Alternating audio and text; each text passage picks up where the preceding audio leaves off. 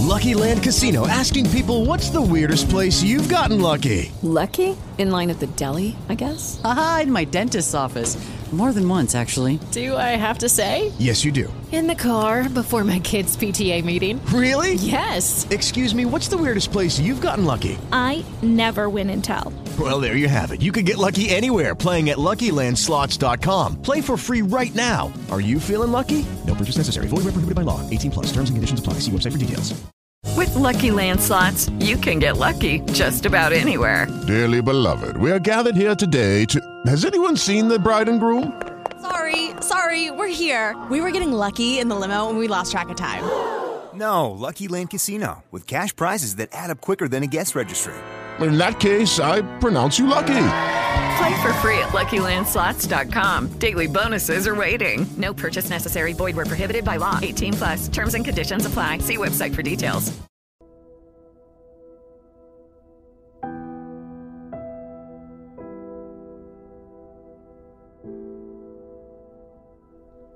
Severed conscience is the examination of the prison in the mind. We are trapped by social media and unable to exercise our ability to make moral and ethical decisions. To join the conversation, leave a comment, or access the full documentary, please come join us at severedconscience.com.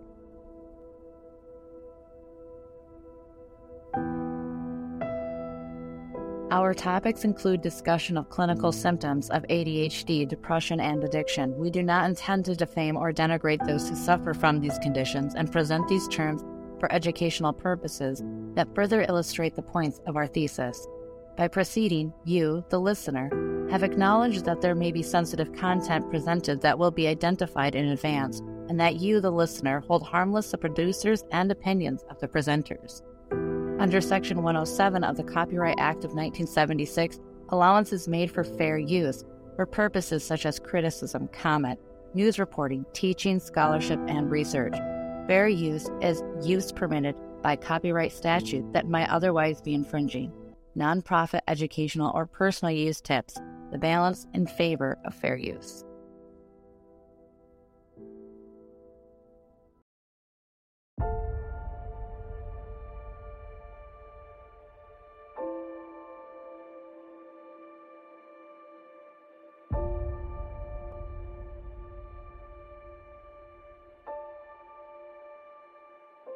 When Facebook was getting going, I had these people who would come up to me um, and they would say, you know, I'm not on social media. And I would say, okay, you know, you will be. And then they would say, they would say, no, no, no, no, no. I value my real life interactions. I value the moment. I value presence and I value intimacy. And I would say, well, you're a conscientious objector. That's okay. You don't have to participate, but you know, we'll get you eventually.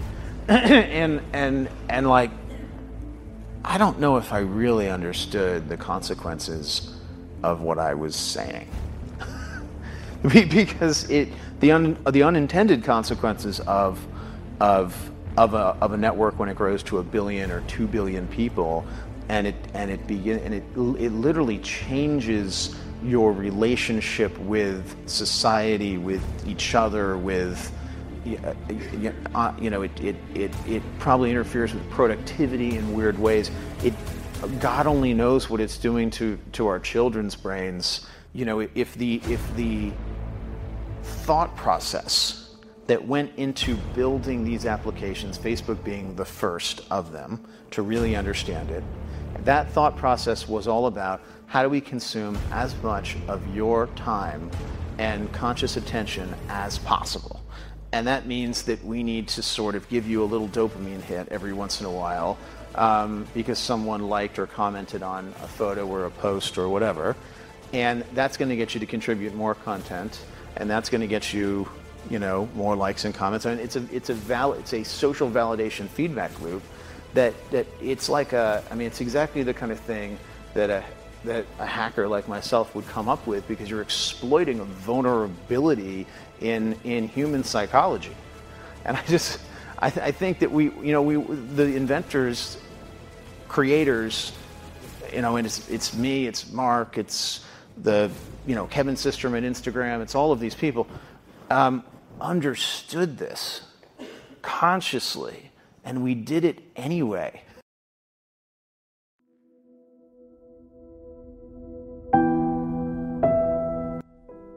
It is said that as humans, we are all given the ability to manipulate our environment. We learn to build shelters, tame fire, cultivate fields, and in part to raise above the brutal violence of nature. But at some point, this equation that allowed us to master our environment has been turned on its head. Our environment now manipulates us. It shapes our thoughts, it dulls our minds, and it neuters our instincts. For eons, blacksmiths and artists reflected upon their art, then forged a new reality that did its best to impart their vision to change their surroundings. But at one point, the canvas changed and the new vision became the perfection of humanity. In a previous episode, we visited those communities and societies that strove to raise humans to a new level of perfection, but these utopian dreams were merely thinly disguised plans which became a horrific nightmare of oppression, servitude, anguish, and torture.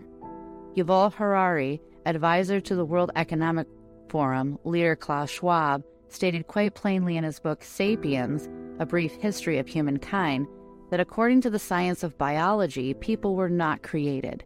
They have evolved, and they certainly did not evolve to be equal. The idea of equality is intertwined with the idea of creation. The Americans got the idea of equality from Christianity, which argues every person has a divinely created soul and that all souls are equal before God. However, if we do not believe in the Christina's myth about God, creation, and souls, what does it mean that all souls are equal? Evolution is based on difference, not on equality. With respect to allowing men to progress on his own, Harari details quite plainly his thoughts on the matter. It is common nowadays to believe that the market always prevails and that the dams erected by kings, priests, and communities cannot hold back the tides of money. This is naive. Brutal warriors, religious fanatics, and concerned citizens have repeatedly managed to trounce calculating merchants and to even reshape the economy. We must take into account the role of gold and silver, but we cannot disregard the crucial role of steel. In this episode, we examine the crucial factors of severed conscience through the use of technology and the science of the mind. How are these facets used against us? The end goal is to shutter our minds, severely control, and constrain our behavior. So, this is episode three of Severed Conscience. Uh, and uh, as O just relayed to us, we are going to be reviewing uh, technology and its effects on us. Uh, severed Conscience is the state of mind where we are cut off from our mental capabilities to make rational decisions uh, and even uh, experience our environment um, as we are placed in a state of fear and kept in that state of fear. Uh, today, we are joined again by Kelly Trowell. Uh, Kelly has a master's degree in forensic psychology as well as a master's degree in family and marriage counseling. Thank you for joining us again, Kelly. Thank you for having me. This is a a quite a heady topic that we're about to embark upon, and uh, this basically will break down into two parts. Uh, one is we're going to review cognitive functions. Uh, so basically, how the brain works, how the brain takes in information, and, and what affects that state of mind that keeps us uh, that may keep us from performing in an, op- an optimal uh, optimal rate. Uh, we'll also talk about technology such as social media and artificial intelligence that uh, that are used today. Uh, as I just said, the use of this technology is what is creating what we call severed conscience. In other words, through continued use, we are triggered, we're pushed, we're driven to a state of mind where we're we're not operating in our best interests. Um, so as we begin, uh, I, I, think it's it's all safe to say that we've uh, we've we are we and I'm raising my hand here myself. We're all we're all active users of social media, and one of the things uh, that we recognized in in our research here is that social media and the concept of constant discovery, the concept of infinite scroll, And by infinite scroll, I mean I have a list, I scroll, and I think I'm at the bottom. Well, boy, I just brush with my thumb and I scroll and I see maybe 10 or 20 other items. Uh, and with social media, particularly uh, platforms like Twitter, we have short bursts of information that grab our attention. So within the course of maybe a minute, I'm exposed to something that enrages me. I'm exposed to uh, to something that makes me laugh. Uh, I see takes that close associates have on subjects. I either agree or disagree. All of this over a course of a minute, and then it's repeated, and it's repeated, and it's repeated. And you look up from the laptop, you look up from the phone, and hours have gone by. So social media obviously has a draw. Uh, I think there's an addiction factor to that, and many of this is is much of much of this result comes from the fact that there is a chemical in our brains called dopamine that gets overstimulated when using social media. Kelly, can you can you uh, clue us in on uh, dopamine and what are the factors that, that our brain produces it? Sure. Well, in 1957, Catherine Montagu um, discovered this in the brain as a neurotransmitter. So the long and the short of it is, then a guy named Carlsson um, went on to further examine it, and what he um, began to understand was that it's um, a precursor uh, for norepinephrine, but it goes a step further. What it does, so if we think about the brain in terms of um, the gut brain in connection with the uh, the brain that's uh, housed in our head. There's a conversation that goes on pretty regularly about fight and flight, but there's also a conversation that goes on about comfort. And so we're always trying to stay just outside of pain. And it's kind of a myth that we're always pleasure seeking because we're not. We're just trying to avoid pain. There are a lot of stressors that have a toll on the body. And these are all impacted by a number of both um, internal, external factors, as well as belief systems. So, as a result of this, those neurotransmitters are always looking for a way to stay in homeostasis. And the discovery of this neurotransmitter, um, what a lot of research science uh, was doing was looking at, you know, how does this work? And then eventually in the 70s, they began to look at how do images affect this? How does the brain interpret those images? What is related to this, and then the correlation of um, the norepinephrine and the adrenaline, and um, there's about 37 other chemicals, and I'm probably getting that number even wrong because science is showing there's more and more happening than we thought.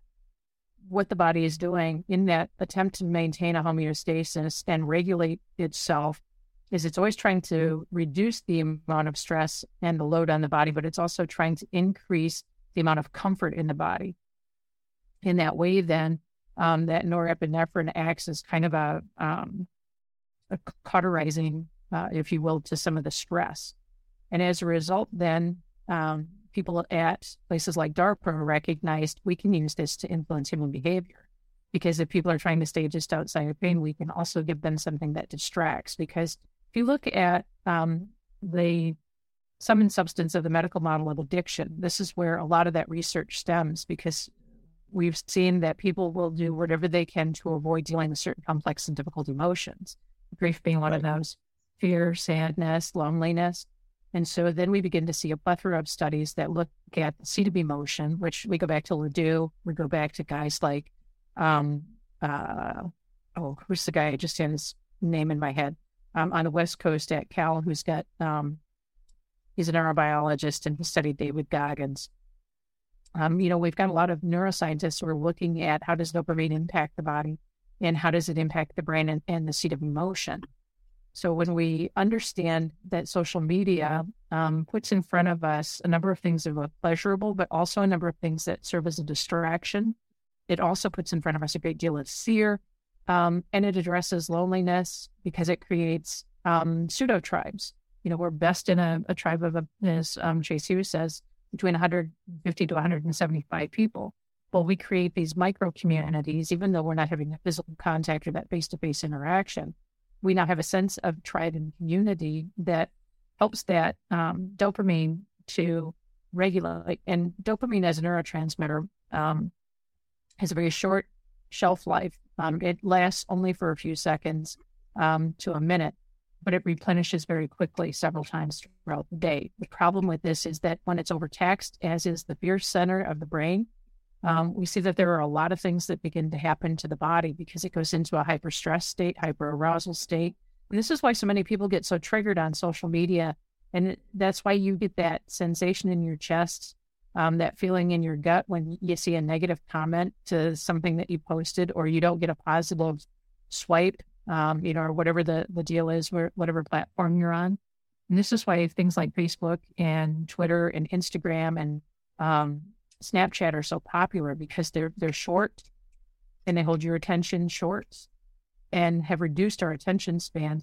But it's all geared towards um, you know, using kind of that higher function that says, I just want to feel not that.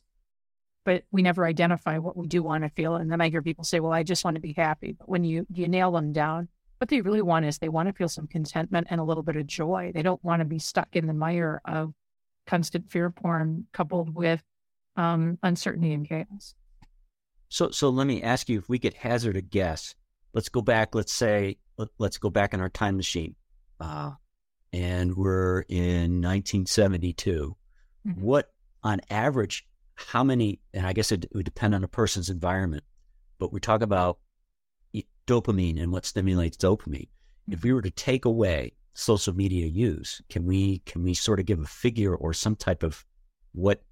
I'm just trying to make uh, draw a quantitative comparison of someone someone in the 70s, normal adult throughout the course of the day, they're driving in traffic. Mm-hmm. Okay, there's dopamine obviously involved. Now, adult 2023, mm-hmm. right? Social media is is there is there some way we can maybe depict or or or talk about that in some type of quantitative way? Yes. Um, in fact, um, Susan Iversen and Leslie Iversen did a 50 year perspective on dopamine. Um, so it, it it's kind of timely that that came out in 2007. So um, Paul Greengard, when he looked at the cellular signaling mechanisms that um, are triggered by dopamine, what he also looked at was how in biological psychiatry and psychopharmacology, um, this all works together on the central nervous system. And this was kind of, um, uh, if I go back to, there was a Senate hearing in the 70s uh, about the use of um, subliminal messaging. Okay. Um, and so th- this is kind of contemporaneous with some of that research that was looking at how do subliminals work, how do um, the how does dopaminergic um, mechanism impact our ability to focus and our ability um, to avoid certain stressors. Well, back in the day, you know, particularly from um, the Vietnam conflict, just prior to it, uh, right up until about the latter 1970s, a bulk of the research looked at, you know, what is happening in the central nervous system around stress, because stress was uh, recognized as shifting away from day to day activities such as, um, you know, having to find a partner, uh, having to procreate, having to find food and shelter, maintaining food and shelter, to um, less demanding physically uh, jobs to more office centered, more um, a sense of trying to feel safe in a world where things became more existential and less physically threatening. Mm. So again, this is where DARPA, you know, shows up in IARPA and several of these military agencies looking at what is the greater effect on society when this happens, as well as, um, you know, there was quite a bit of research going on in Europe around this um, at about that time because a lot of what they were looking at was, you know, what does this tell us? Because if you remember the 70s, there was a lot of anything goes, there was a lot of free love, yeah. you know, as a result of um, the 1960s. But there was also a, a psychological shift to pleasure seeking and entertainment. And entertainment became increasingly more important. Um, the proliferation uh, away from radio to television um, to physical experiences to pleasurable experiences. That's all part and parcel with, um, you know, how do we sell these things? And then advertisers began to realize we need to emotionally sell, but we also need to make it feel pleasurable so this is also when we started to see food industry adding more sugar to the diet, um, yep. to foods that are processed. Well, it's interesting. Um, my dad came back from Kiwanis, so this was in mid '70s, maybe, maybe a little bit later. He came back from Kiwanis meeting that night, and they had some guy come talk about subliminal messages and ads. And in mm-hmm. particular, you may, I mean, you may know of this particular ad. It's the Gillette shaving cream ad. And this guy pointed out that, hey, there's images embedded in here. Look at the shadow in the shaving cream. What does that look like? Looks, mm-hmm. you know, looks the shape of a beautiful woman. It's all of this. Yeah. And so my dad, my dad went and got some of his magazines and he started looking through the and, and he started finding these. And so he shrugged it off. But I, I remember that because I remember just thinking, you know, I was old enough to go, well, what is this? Why would they want to put messages in there? And I remember my dad, so he's still incredulous, right? Until he grabbed the magazine. And it was just one of those things. And eh, this is a Kiwanis meeting. This is just, you know, in, in a rural area, 2,000 people, a couple guys getting together. This guy shows up to give this talk. You know, so it's, it's kind of, you know, we talk about conspiracy and tinfoil hat. Right. That would be perceived as a tinfoil hat moment right there. But mm-hmm. clearly, clearly there's been, there's, there's been studies uh, about this. And uh, this is, this is known. I mean, frame rates, inserting images between frame rates, that is known. Mm-hmm. Uh, Disney has just a long history of these types of images where it's been caught with things in there that they that they turn around and apologize for, or they explain it away with he oh we were just joking around. This is just for us. Well, mm-hmm. why do these things make it out of the pre-production yeah. process? Yeah. Um, so and and but but getting back to our social media and dopamine, you know, we're we're not our minds are not kept in that steady state through this use. And one of the things that uh, and, and and and being and being I'm, I'm sort of mid range in in that. Well, you and I we're, we're all nearly the same age in that you know we didn't grow up with these devices, so the our I think our age group is perceived as irritable because mm-hmm. we're on trying to solve tasks, but yet mm-hmm. you've got that you've got that Skype conversation or you got Slack going on, being distracted and switching context. So, in other words, if I'm okay, I'm focused on trying to finish up writing this email, but I'm constantly pinged over on the side. Hey, we just have an issue. Hey, so and so called. Hey, I'm canceling this meeting. Hey, mm-hmm. I need your help. I need, you know, I need to talk to you before we, and all of that is context switching. So doing too much of that introduces at least for me. And I, as I said when we began this series, it's you're gonna learn a lot about me because I'm using myself as an example. You know, there's an irritation there, mm-hmm. right? So that puts you in an emotional state of mind. Mm-hmm. Social media, and I'm drawing an analogy here. Social media is that, but maybe a hundred or a thousand fold. Just like you said, the mm-hmm. thousand little snippets that you see, each its own little context, each its own little introduction of an idea that take your attention away. Bathing yourself in this. I mean, just basically going through for hours and hours and hours and hours and hours that puts you into several, you know, maybe innumerable states of mind of you, of you not being aware. And now you're taxing this dopamine production, which affects other, other areas of, of your cognitive ability, concentration being one, mm-hmm. uh, uh, reading retention being another. And, uh, and uh, just a general state of agitation that affects sleep. Uh, and and so I'm going to segue to another area that we study here because we, we we've got a lot to get through. Uh, one of the things that I've been reading about for several years is the effect of blue light on the eyes, not only from you know from an ocular perspective of you know damage to your eyesight, but also what does it what does it do to the brain? And our our screens that we use and our phones, our laptops, our TVs all emit uh, something what they call blue light. That's a spectrum of light that places the, the, the when played upon the eyes places the brain into a high state of activity. Um, and this state of activity causes us to concentrate.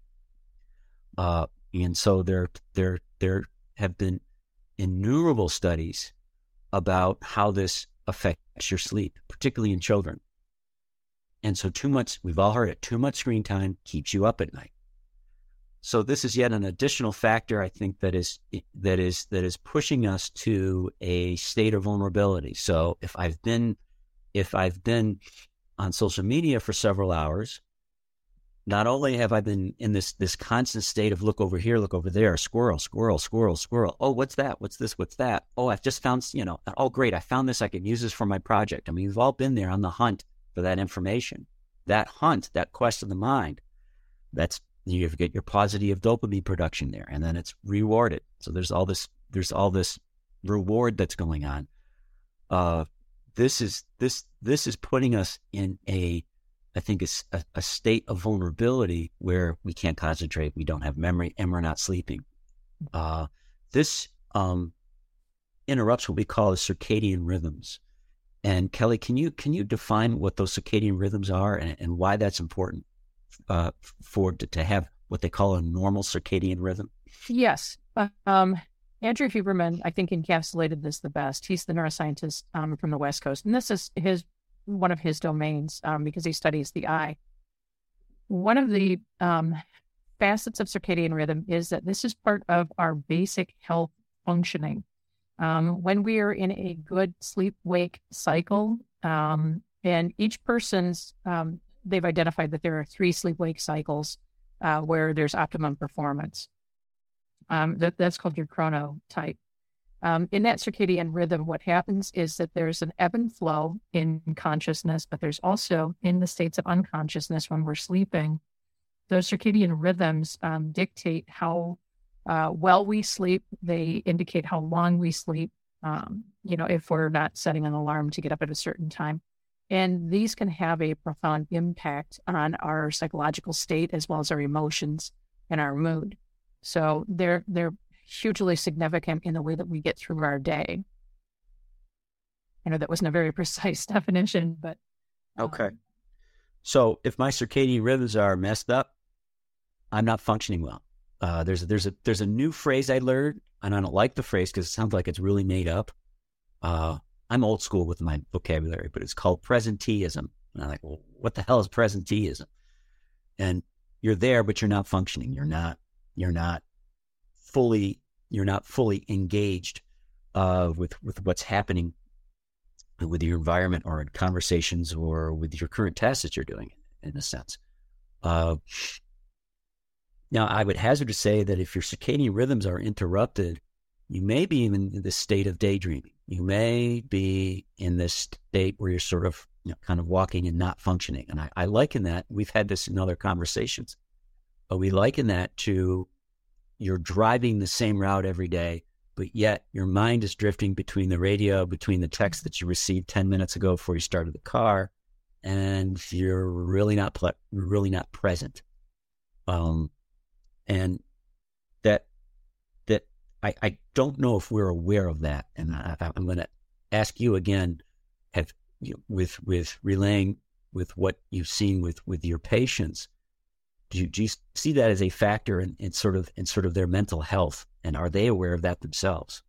Well, I absolutely see it, and one of the the greater difficulties because it's a biological clock, um, and I spend a lot of time talking with clients about sleep hygiene. I talk to them about um, their mental fitness, but I also talk to them about their uh, nutrition and hygiene.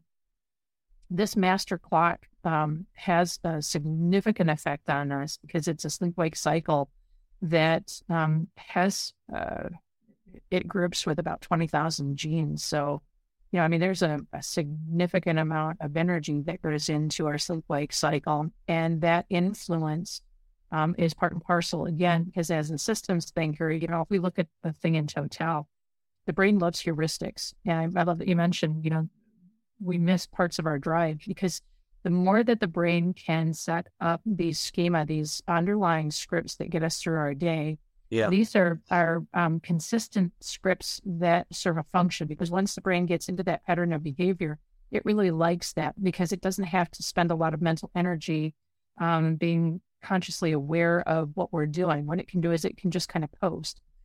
In that coasting, it then frees itself up to perform other tasks. And so, you know, but the, like Huberman says, you know, it's important.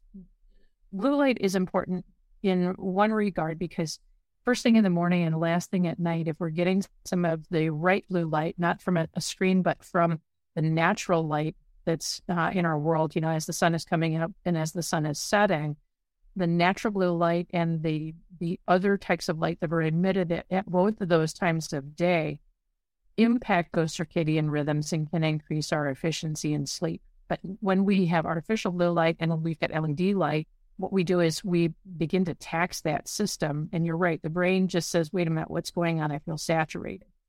Um, and then it it creates a form of stress in the brain. And you know, this is one of the things I'm really just not a fan of LED lights. Um, but a lot of my clients that come in, they have free floating anxiety, and when we start to kind of parse this, their sleep is poor. Um, I would say on average, probably about 70% of my clients um, have a sleep wake cycle where they're they're up three or four times a night, in some cases five or six. They're they're getting mm. poor quality of sleep. Um, they're irritable. They have difficulty with their nutrition. Uh, they have difficulty with their focus.